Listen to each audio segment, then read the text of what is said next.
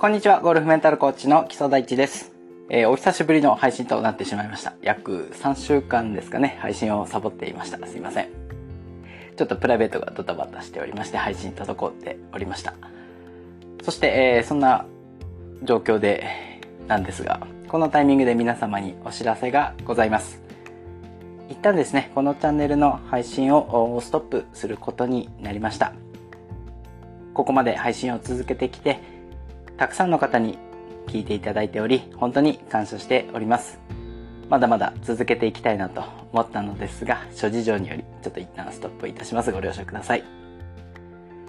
というわけで今回は私のチャンネルのタイトル、メンタルゴルフの名の通り、ゴルフとメンタルというお話をしたいと思います。今まで私がスポーツメンタルコーチとして学んできたこと、そしてゴルフの一人のプレイヤーとして感じてきたこと、今までの配信の振り返りもしながらお話をしていきたいなと思っております。ゴルフってメンタルのスポーツだとよく言われますよね。もしかするとこのチャンネルにたどり着いてくれた方の中にはゴルフ、メンタルで検索して偶然見つけたという方もいるのではないかと思います。スキルや体力だけではなく心や頭の中もとても大切なそんなスポーツであるということは皆さんも感じている通りですよね。ではなぜそう思うかというところを少し過去の配信振り返れ振り返りながらお話ししていきたいなと思います。まず一つに何よりも考える時間がとても多いスポーツだということですね。ま、それがゴルフはメンタルが大切と思える理由の一つかなと思います。過去の配信でもお話ししたかと思いますが、ゴルフのラウンド全体の時間における自分のプレーの時間ってね、だいたい5%程度なんですよね。じゃあ残りの95%何してるかというと、まあ、移動していたりとか、同伴者の方がプレイしている時間ということなんですね。ということは、それだけの時間、ゆっくりと考えることができるっていうことなんですね。次のショットに行くまでの間に、さっきのショット、ああだったな、こうだったなって考えたりとか、他の方がパッと打ってる時に、さっきのパットを、まあ、ここは良かったなとか、ここが悪かったなって考えることができるんですね。もちろん考えることは素晴らしいことですし、まあ、ただ考えることが人によってはプラスになることもあればマイナスになってしまうこともあり得るということなんです。だからこそプレーをしていない時間も心の在り方をどうするかというのもメンタルを良くしていくための一つのポイントだと私は常々考えていました。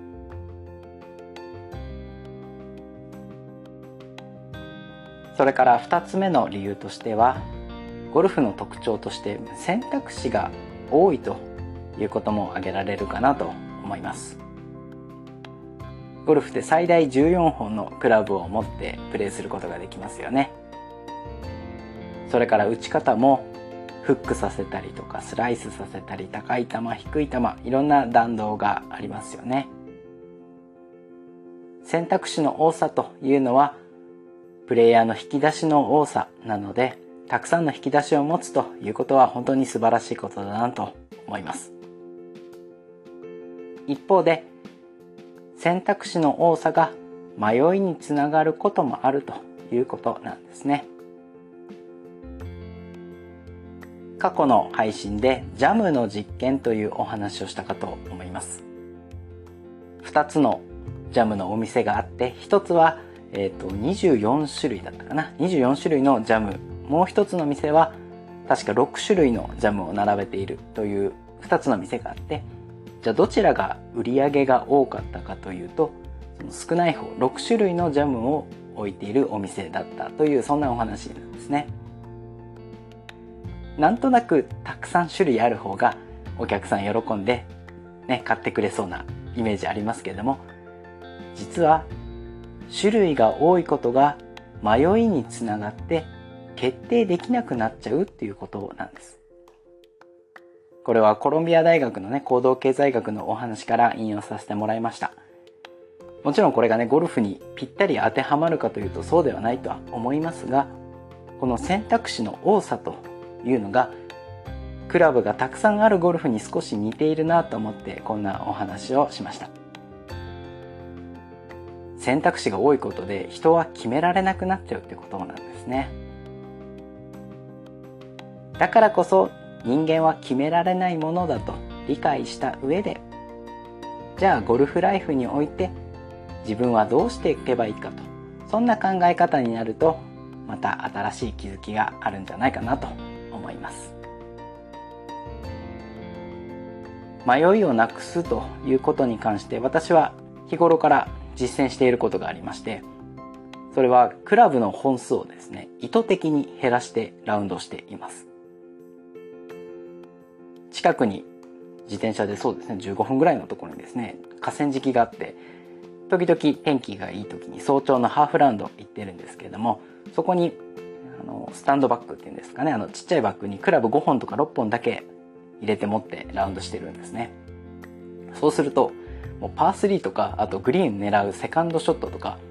普通に届かない時があるんですよ。まあ、届かないっていうか、その、まあ、届かせるクラブもあるんだけど、もう普通に打ったらめちゃくちゃオーバーしちゃう。そんな状況ですね。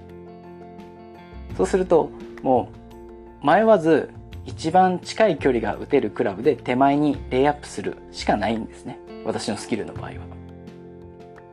届くクラブがなければ、もうやれることってそれくらいしかないんですよ。そうすると、迷うことなんかなくて、もう自分がやるべきことに集中できるんですね。じゃあもう届かないから150ヤード届かないから130ヤードの花道に打とうと。もうそれだけなんですね。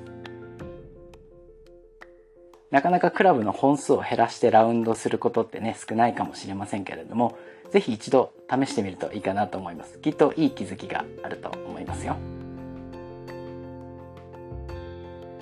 そして3つ目。ゴルフはメンタルが大切であるという理由のもう一つ、3つ目はですね、成功か失敗か、その境目が人それぞれ違いすぎるということかなと思います。まあ、違いすぎるっていうとちょっと言い過ぎかなと思いますけど。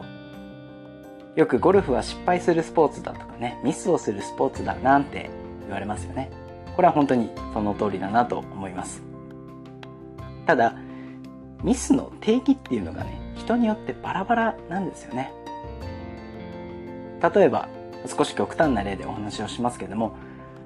残り100ヤードの池越えのショットがあったとします。ある人はカップに入るのが成功で、もうそれ以外が失敗って考えていたとします。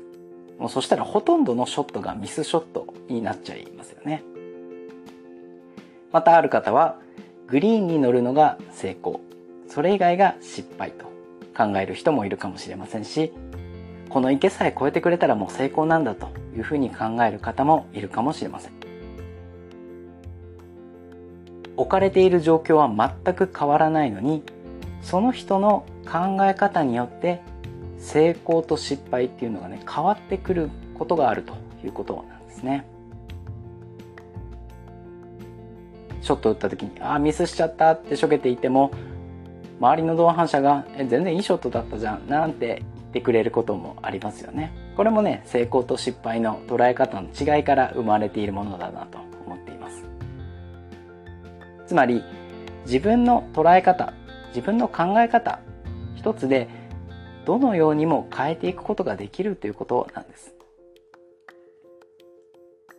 同じ状況でもその人のマインドその人のメンタル次第でその先の結果って変わっていくんですね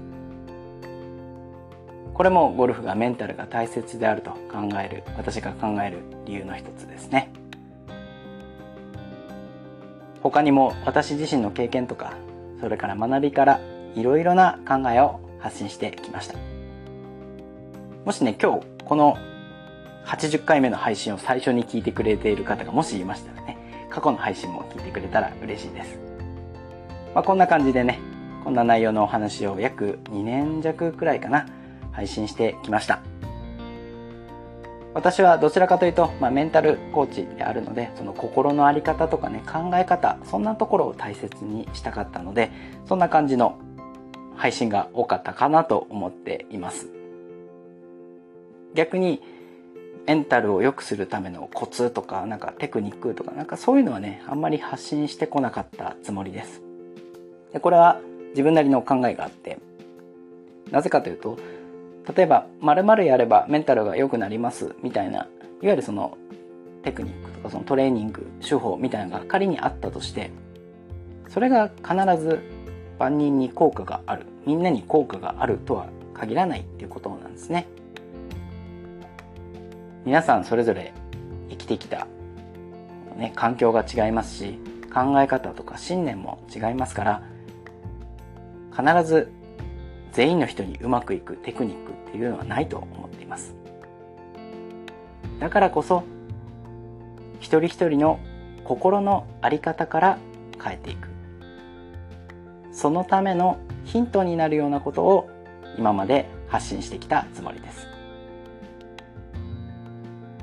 私はゴルフメンタルコーチとしてその一打に貢献するというスローガンを抱えて掲げています。私がお話しすることだったり、ま、私のメンタルコーチングで、ま、いきなりね5だとか10だとか縮められるかというとそれは簡単ではないかもしれません。それよりもここぞという時の一打に貢献したい。そう考えています。あの一打さえなければあの時ミスしなければそんな思いを持つゴルファーにとって何か小さな気づきが得られたらそう思って発信し続けてきました。そんな考えで今後もね配信を続けていければと思っておりましたが、まあ、冒頭にお話をした通り一旦配信をストップさせていただくことになりましたこれから先どこかでねいつもこのチャンネル聞いてくれている方にお会いすることができたら嬉しいなって思っております。